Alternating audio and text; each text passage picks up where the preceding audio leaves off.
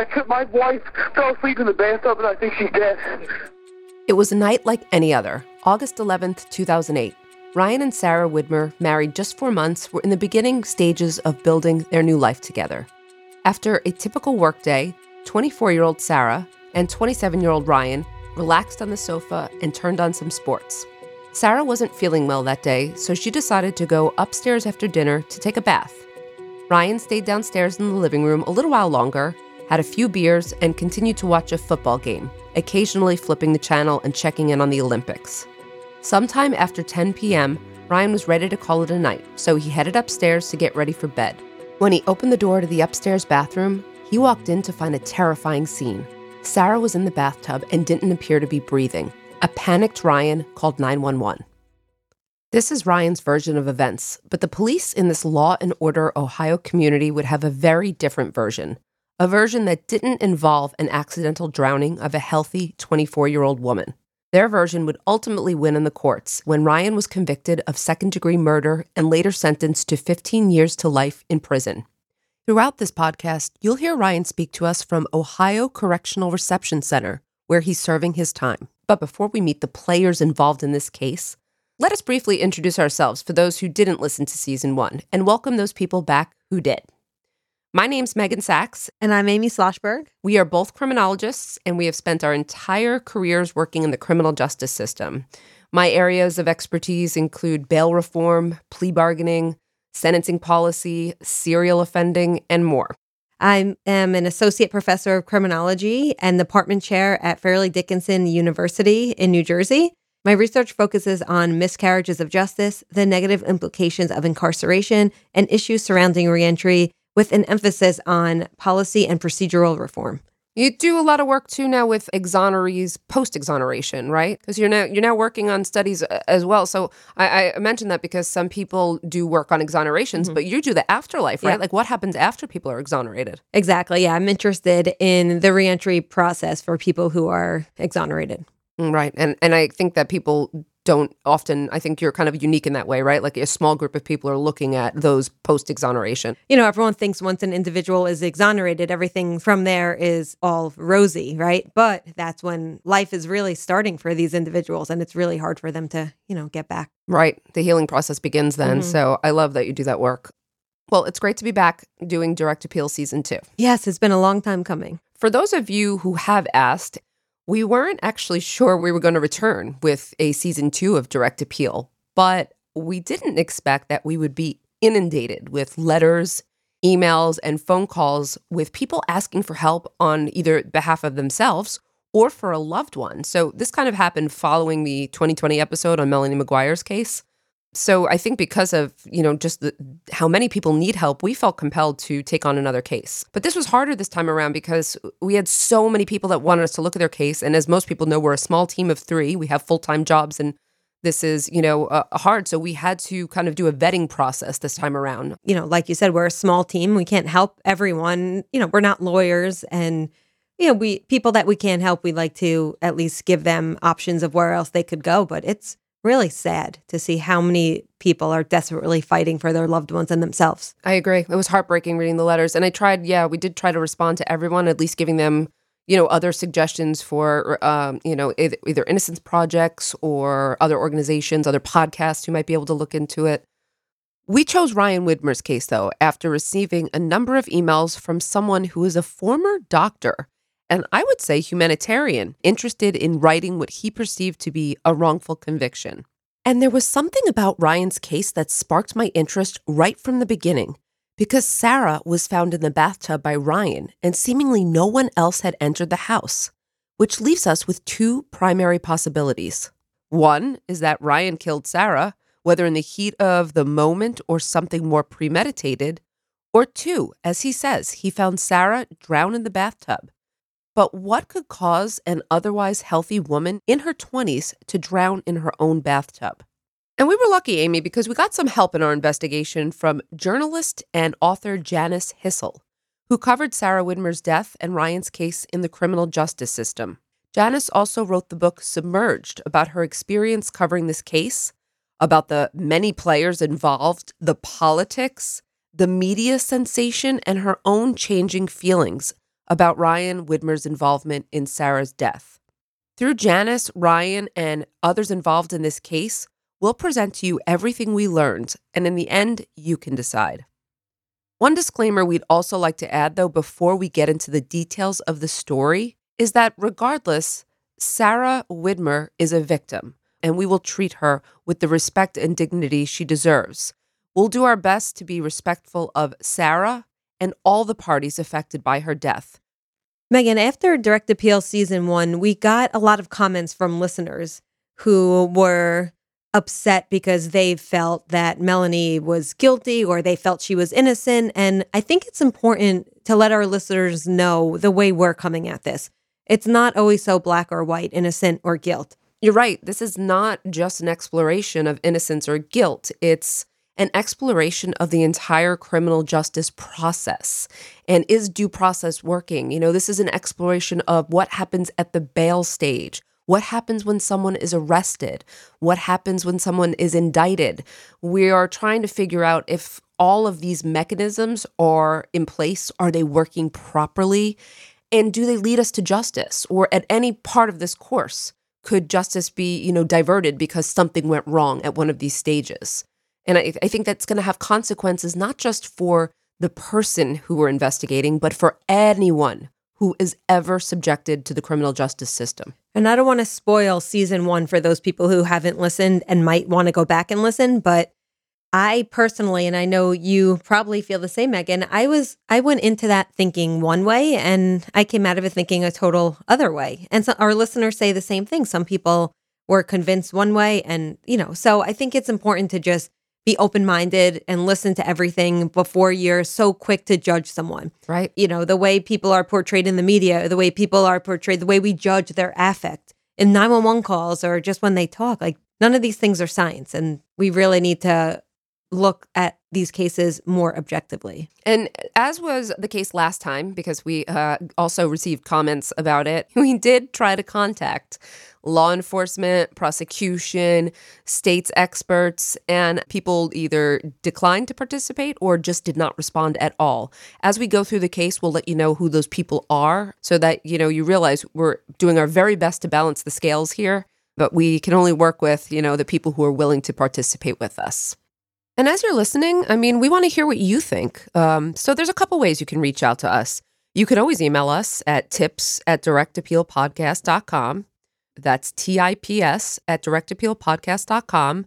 You can send us a message through our website, um, or you can leave us a voicemail at 570-844-0499. And of course, you can always engage with us on Instagram or Facebook.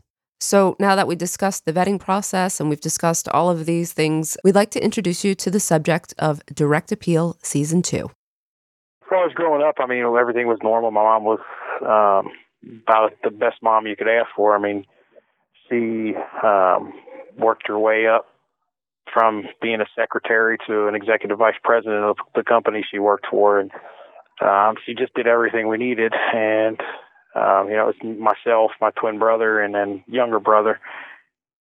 I mean, we had a normal childhood and grew up all all played sports. You know, um, you know, God did well in school, whatever.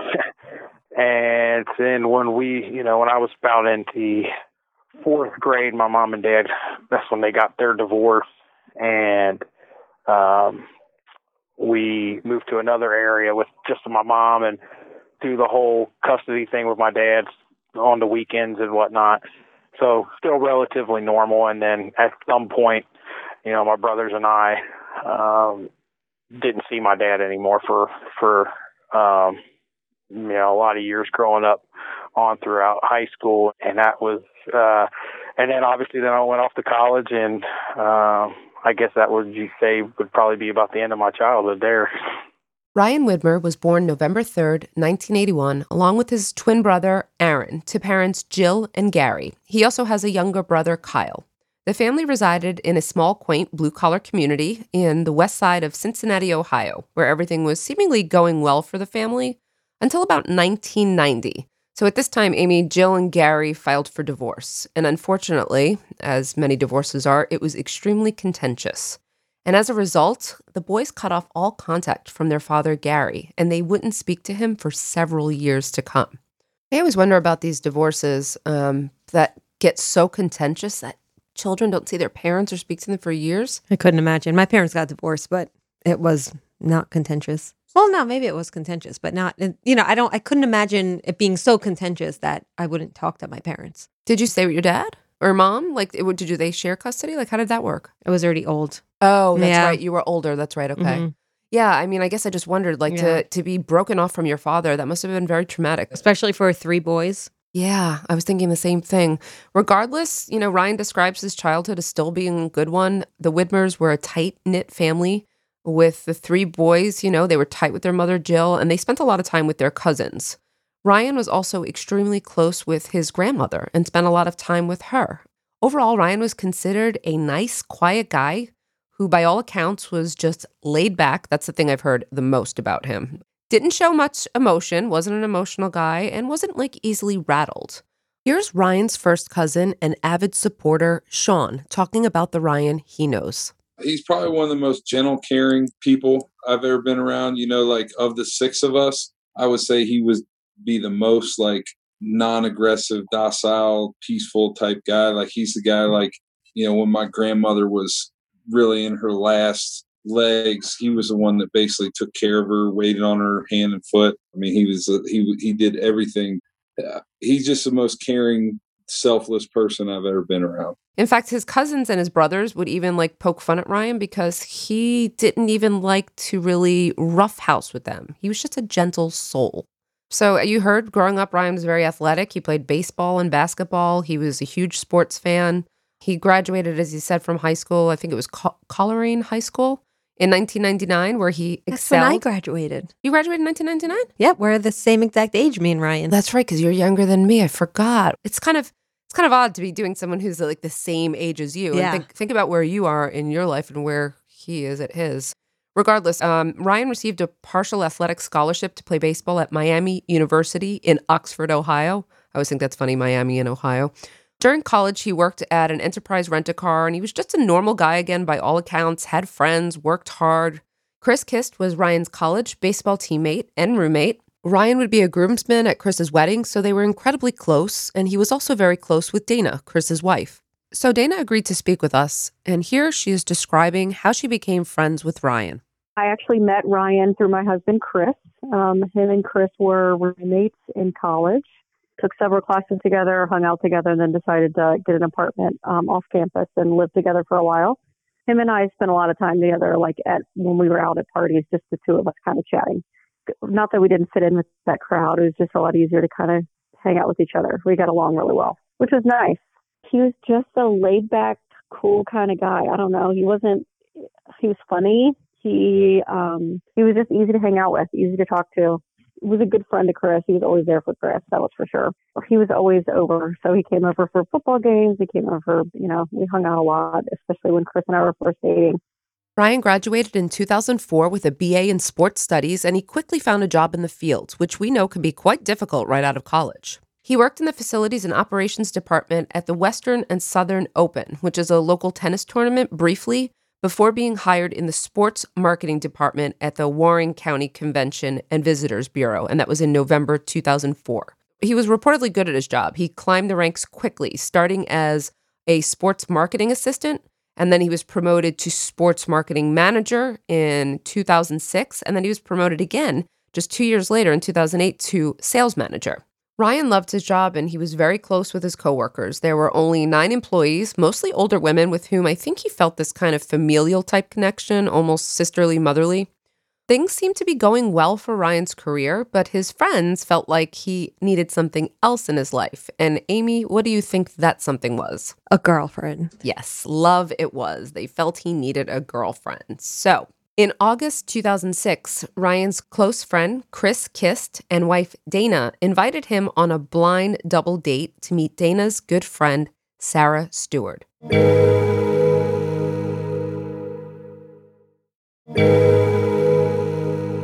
Dana had met Sarah through a mutual friend who attended dental hygiene school with Sarah. Sarah and I became really close. I mean, we were hung out all the time. She hung out at my house, even with just Chris and I. Um, I mean, my husband taught her how to drive a stick. I mean, she literally sat on the floor with me when I took pregnancy tests when I found out I was pregnant with my son and fed me pregnancy test after pregnancy test while I was going to the bathroom. I that's like probably way too much personal information, but that's the kind of person she was. um, so it was our idea to our mine idea because I loved Ryan and I was like, they would just be so good together. Cause to me, they, they kind of uh, are similar to Chris and I. Like my husband Chris is a lot like Ryan. They're laid back. They just kind of go with the flow of things. They're funny. They're entertaining, but they just they don't get up in arms about much of anything. They're not kind of like sassy and fiery like Sarah and I both are. So I feel like we had such similar personalities, and I was like, if we work so well, what if they worked? So it was Chris and I's idea to hook them up and have them um, meet. We actually were there with them when they had their first dinner, just to kind of make things not weird, you know, so the other people were there. I mean, I feel like they instantly kind of uh, they liked each other. They were Sarah's kind of upfront, in your face kind of personality, and like I said, Ryan's kind of laid back. But they seemed to get along really well. They chat, chatted most of the evening and had little conversations that didn't even include Chris and I. And you know, when they left, Ryan was like, can I get your number? Can we, you know, do this again sometime? And then from then on, they started dating, which was awesome for us. Sarah and Ryan clicked right away and they began spending a lot of time together quickly. So, a little bit on Sarah. She was born in 1984 to Ruth Ann and Michael Stewart. Um, he was uh, reportedly brilliant. He had a PhD in martial arts science and philosophy and grew up in Butler County, which is a blue collar town about 25 miles from where Ryan grew up. Uh, Sarah had one brother, Mike Stewart. She was very active growing up, and like Ryan, she played many sports. Sarah graduated from high school in 2002 and then worked at a Sears portrait studio for a bit before enrolling in a dental hygiene program at Raymond Walters College. She completed that program pretty quickly in 2006 and was hired as a dental hygienist for Dr. John Becker in Fort Thomas, Kentucky, which borders Ohio. Unfortunately, in 2007, Sarah's father passed away after battling cancer, but her mother would eventually meet another man by the name of Mike Grimes, who was a Butler County Sheriff's deputy. And I think we might want to keep that in mind for later on in our story. He might come up again. Sarah was described as more high strung than Ryan. Friends called her Sassy Sue. She was bubbly and liked to joke around. Let's hear Ryan on Sarah's personality. I mean, really, she's just, I always tell people, and, you know, it's just, she was really one of the best people I ever met. I mean, one of the things, um, I mean, I've always considered myself to be a good person, but one of the things she always really instilled in me is just showing your appreciation to people, you know, for the things they do and always being, um, you know, you can always count on her you know, she would always treat everybody with respect, and I think that's why a lot of the people that, you know, she dealt with at her work, um, you know, a lot of the customers always really liked her, and the way we get along, like, you know, there's times when you can joke or things you can joke about that maybe some people can't joke about because maybe they're too sensitive, and her and I had that good mesh of you know, know when to be serious and, and know when to joke. You know, I don't know. I think some people are just too sensitive and you can't say certain things or joke, but her and I, there's never anything she said offended me or never anything I said to offend her. You know, we just, we, we didn't have a problem laughing at each other. Let's put it that way. She wasn't afraid to, to tell you how she's feeling. I'm more of a passive person. You know, I'm not always going to be the one to, to outright like, you know, tell somebody how it is. She had no problem doing that um, so we're very different in that way. But as far as you know, again, like I just think our her and I personalities really meshed well. I mean, you know, we knew to be serious, but we could also joke with each other. It was, I don't know. There's never, never a time that I could really remember where we even had so much as any kind of a major argument about or dispute about anything.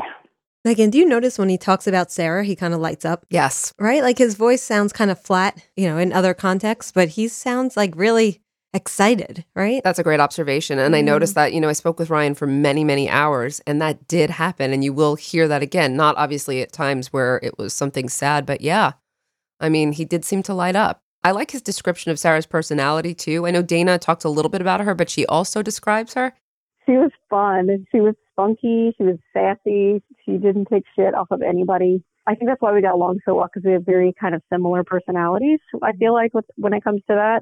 But she was very smart, very loving, super loyal. Like just one of those friends that at any moment you call that she's there. So she was such a good person. Meghan, that sounds like a description of you. No, I've li- but I've listened to this a couple times, and the descriptions of her was she was fun, she was feisty, she was in control. Like I'm not kidding you, I thought the same thing. I'm like, this does sound like me. Yeah. I feel like the description of their relationship also kind of sounded like me and James, just to be honest. James is more laid back than me. Like he's Well, everyone's more laid back than you. That's actually a, that's a fair point. Okay, that's a fair point. But I felt like you know Sarah was the kind of woman who was self assured too. She knew what she wanted. She had a take charge personality, and I think that meshed very well with Ryan's go with the flow attitude, as described by Ryan and Dana. And they were both Ryan and Sarah both close with each other's families as well. Ryan's mom Jill adored Sarah. She spent a lot of weekends with Ryan's family at their lake home in Kentucky. And reportedly, Sarah's family also liked Ryan a lot. The two seemed to be meant for each other. And this was observed by many around them, uh, not just Ryan or Dana. Ryan's cousin Sean also made this observation. They had a really positive relationship. But they were always uh, she was kind of the boss, and uh, that was fine. She was like uh, feisty. She was like his. She complimented him greatly. You know, just re- just had a really great relationship. You know, I never saw him argue or anything like that. You know, after I did these interviews, I was starting to see it was consistent. They were also in the honeymoon stage of their relationship. I- I mean, I think they were in the honeymoon stage probably for the whole time. When do I don't actually know when does the honeymoon stage end? You think? A couple of years, probably. Okay, then they then they, they definitely were. Their relationship moved fast, actually, and just a few months after that first date, and in uh, I think it was about early 2007, Ryan and Sarah purchased a home together in Hopewell Valley, Ohio, which was about 25 miles north of Cincinnati, to put it in um, context here. And this was Hamilton Township, which was in Warren County, and this area was considered a you know somewhat conservative safe, nice place. There were a lot of young couples and young families building their first homes here. So it was kind of clear that they were on the fast track in terms of their relationship. And soon after the move, Ryan knew that he wanted to marry Sarah. Uh, his grandmother had passed away and left him enough money to buy a ring. And after about a year together, in the spring of 2007, 26 year old Ryan proposed to 23 year old Sarah. We were probably dating about a year, year and a half before I asked her to marry me. So my mom went with me to help pick the ring out. Obviously, Sarah had no idea. Um, and Sarah and I had went over to my mom's house, and she was having a little get together with some of her work friends and whatnot. And one of her mom's work friends was saying stuff to me, and even my mom was kind of running her mouth about it. And I thought Sarah actually heard them, you know, and I was worried that my mom was going to tell her because my mom was really happy. I mean, she really This call is originating from an Ohio correctional facility and may be recorded and monitored. really happy that I was going to ask her to marry me. So um, I actually got the ring on a Friday, and you know was so nervous, and I wanted to include my dog um, CJ. He was a French bulldog, and the reason I thought it was so funny is because he was a grump, and a lot of people didn't like him. So I wanted to include him because originally she didn't like him, but once you know he lived with us and she got to see how he really was, she ended up really liking him. So she was in the shower on the Friday when she got home from work. And lo and behold, I got I coaxed him to go upstairs and go into the bedroom and the bathroom, and he went up, and she didn't really see it, and so she ended up reaching out to pet him. She saw it. At this point, our call was interrupted, and if you've ever had a deal with a prison's phone system, you know the frustration. Unfortunately, this is common with most prisons, and it will happen again during this podcast. You might also notice that at times the quality of Ryan's phone calls is not great and will vary throughout this podcast. This is unfortunately something we could not control, and we do our best to make it listenable. you know, when she saw the ring, you know, around CJ's neck, I just said, "Will you?" And of course, he said, "Yeah." She never let me live that one down just because it was so. In a way, I just felt, I still felt a little rushed just because I was worried my mom was going to break the news to her. I guess so. I just, I, I don't know why I wasn't rushed at the moment. I just, I think I just rushed it. But I thought it was pretty cool, you know, using CJ, and she obviously liked, you know, the fact that I asked her to marry me. We went out to eat. There was a, a real nice, like, local Italian restaurant that I loved, and had, um, uh, we went to my mom's and then went there, and my mom, you know, like pre-ordered a bottle of champagne there for us, and then we met her mom and her mom's boyfriend. So yeah, everybody was happy, and I, I had asked her mom, you know, before I talked to her mom about it because her dad passed away. So you know, obviously, again, the traditional thing of asking the father for a hand in marriage. I didn't necessarily ask her mom for her hand, but I pretty much, you know, made sure she was okay that I was going to ask her daughter to marry me. So this is a happy time for them. They got engaged. I think using the dog is actually cute. I think that's something that you would appreciate, right? Yeah, very cute. I love how he said the dog was a grump. I know, I thought so too. so cute. So what did he he got flack for I think saying will you? Maybe he didn't like I don't know if he didn't finish the sentence cuz he was saying he got flack for this and I, I remember thinking I should have asked him what he was I think it's cuz he just said will you. Yeah, it sounds like he maybe he froze or something. He got nervous and just said, "Will you?" I don't know. Will you seems like okay though if you're holding a ring. I guess so. I'm not really sure. I also know that, you know, Ryan's a little quieter, a little shyer, and maybe was a little nervous or mm-hmm. embarrassed. He said he was rushed. He, you know, it was probably the nerves, but Sarah was happy nonetheless. And the two of them were engaged. And on April 19th, 2008, they got married. Father John Tonkin presided over their Catholic wedding at a church in Ohio, and the reception followed at Ryan's mother's country club. And then the pair went on to honeymoon in Costa Rica. So everything was great for this young couple. They were in, as you said, Amy, the honeymoon phase. However, just 114 days later, on the seemingly normal day of August 11th, 2008, everything would change for the Widmers. Nothing was really out of the ordinary. You know, she got up and, and left for work um, before I before I left. Don't remember exacts, but I know we probably you know text a few times throughout the day and you know everything was normal until um, you know I, I got home and I remember her telling me um, over the phone when we talked that she just wasn't feeling real well. So you know, we didn't really have much to do that that night anyway. So when she got home, um, I was still trying to take care of it and get the grass to grow at the house. That's how new it was. So I was out kind of working on the yard a little bit, watering, and had dinner together and just kind of had some leftovers that we just kind of microwaved and warmed up. Um, she just laid on the couch. You know, I could just tell she wasn't feeling real well, but just a headache. I mean, was the main thing. Um, nothing to where it alarmed me that something was wrong with her. Know, she just laid on the couch and I kind of rubbed her neck and head. You know, just kind of tried to massage her a little bit, and uh, I'd keep kind of going in and out outside, doing stuff outside, and uh, and then when she went up to uh, take take her bath that night and go to bed, I mean, nothing nothing raised an alarm on me. Like thought that something was really wrong with her. I mean, I know you know I was sitting right next to her when she talked to her friend um, Amy, and I mean she had even told her that night that wasn't feeling well and she had to get off the phone. So I mean, I was watching the Bengals were playing their first preseason game that night. Um, so I was, you know, again watching that even the preseason. I mean, it's not really a real game, so I was kind of just still again going in and out outside a little bit here and there, watching that. And I just know from that time it had to be, you know, the game probably would have started about eight thirty. It was a little bit after that. Of course, you know, she told me she loved me. You know, we kissed each other real, real quick kiss before she went upstairs. Um, and, and I mean, she she went to check the front door. She was always, you know, not worried about locking the door, but just kind of. Uh, not even OCD about it, but just would always make sure it was locked. And I kind of laughed it off with her just because I'm like, yeah, of course it's locked. We haven't even gone out the front door. So, so she went up, and I won't, you know, I had to be like ten, just after ten o'clock when I went upstairs.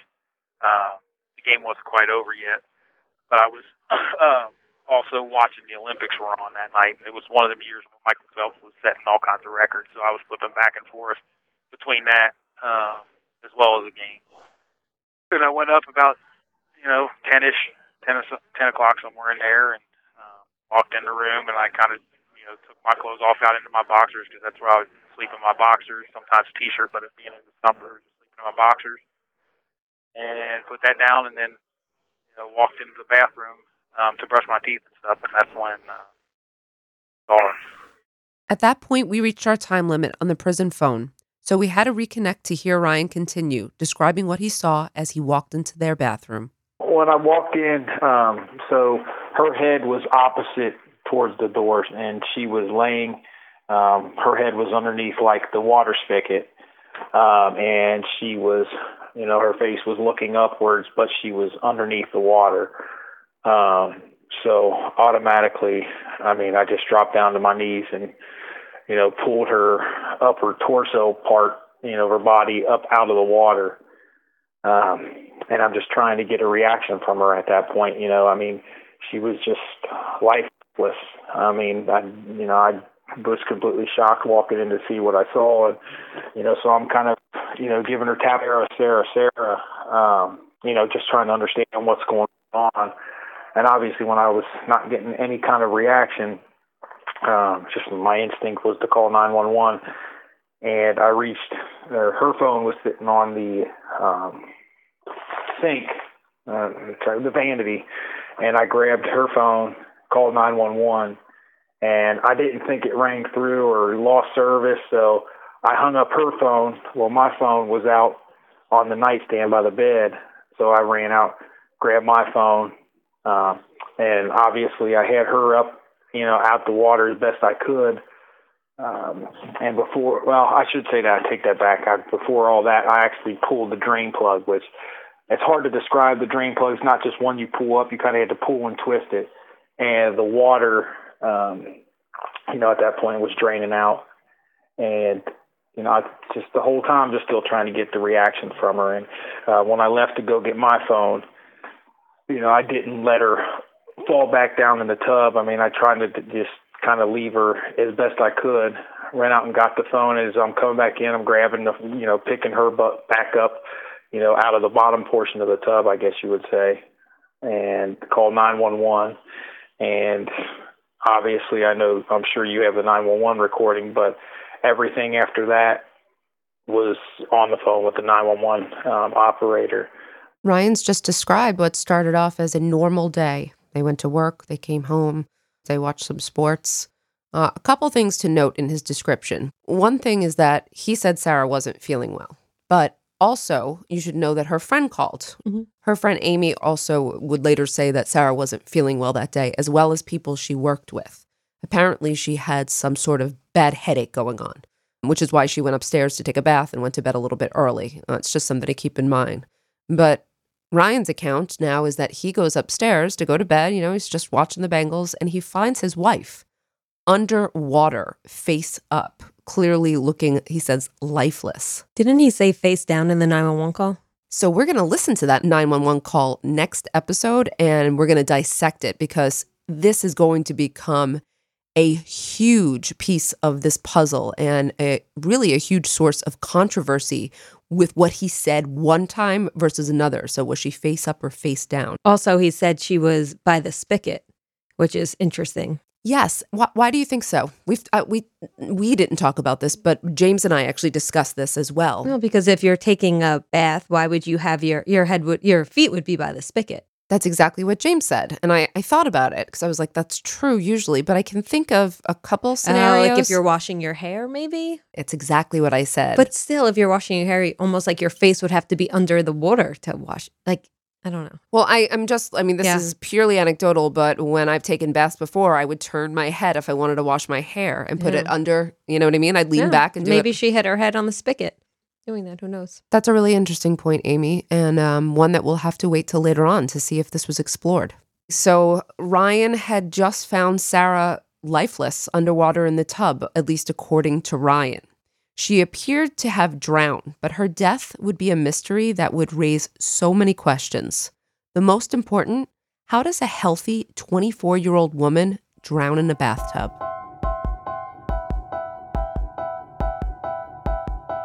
Next time on Direct Appeal, we examine the 911 recording while Ryan describes what was not on the call. The investigation continues as we learn what the search warrant unveils. Direct Appeal Season 2 is written and hosted by Meghan Sacks and Amy Shlosberg. Our producer is James Varga. Editing by Jose Alfonzo. And special thanks to Janice Hisle, whose book Submerged was integral to this production. If you have a tip, you can submit through our website or by emailing us at tips at directappealpodcast.com. You can also help us out by following or leaving a review wherever you listen to your podcasts.